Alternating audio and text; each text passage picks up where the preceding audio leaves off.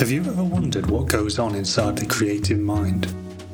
How do our experiences and thought processes affect the creation of art? And is it possible to discuss both these subjects alongside up to 10 minutes of poorly researched chat about the X Files? But we all enjoyed it, Chris. Good, clean fun. Believe Me is a podcast where uniquely talented folk from the worlds of music, film, comedy, and theatre discuss what they do, what they think, and how 90s cult television has shaped them. The nostalgia factor and some bits were pretty funny. I'd give it seven and a half.